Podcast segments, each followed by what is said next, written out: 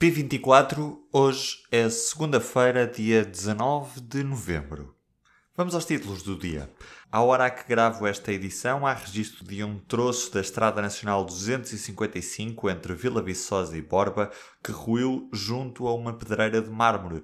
Há pessoas submersas, entre 4 e 5 vítimas, confirmou ao público uma fonte da Proteção Civil.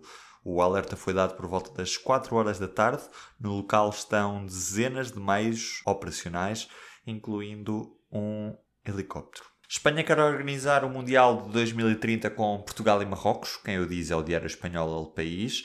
Espanha deve avançar com a candidatura à FIFA e conta novamente com Portugal. Junta desta vez na equação Marrocos. Os países ibéricos já se tinham candidatado à organização do Mundial de Futebol 2018 que acabou por ser atribuído à Rússia.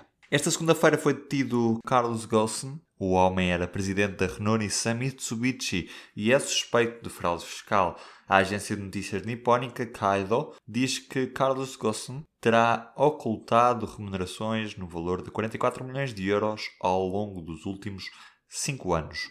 Olho na Flórida, onde acabou a recontagem dos votos no Estado, com uma vitória histórica para os republicanos. A recontagem de votos confirmou o republicano Rick Scott como novo senador da Flórida, tirando lugar a Bill Nelson, do Partido Democrata, desde 1875 que o Estado não tinha dois senadores republicanos ao mesmo tempo.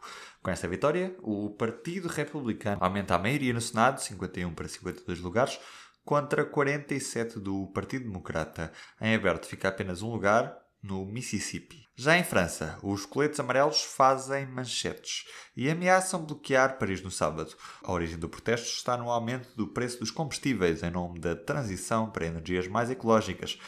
Pede-se admissão ao recuo de Macron, mas o presidente francês diz que não vai voltar atrás.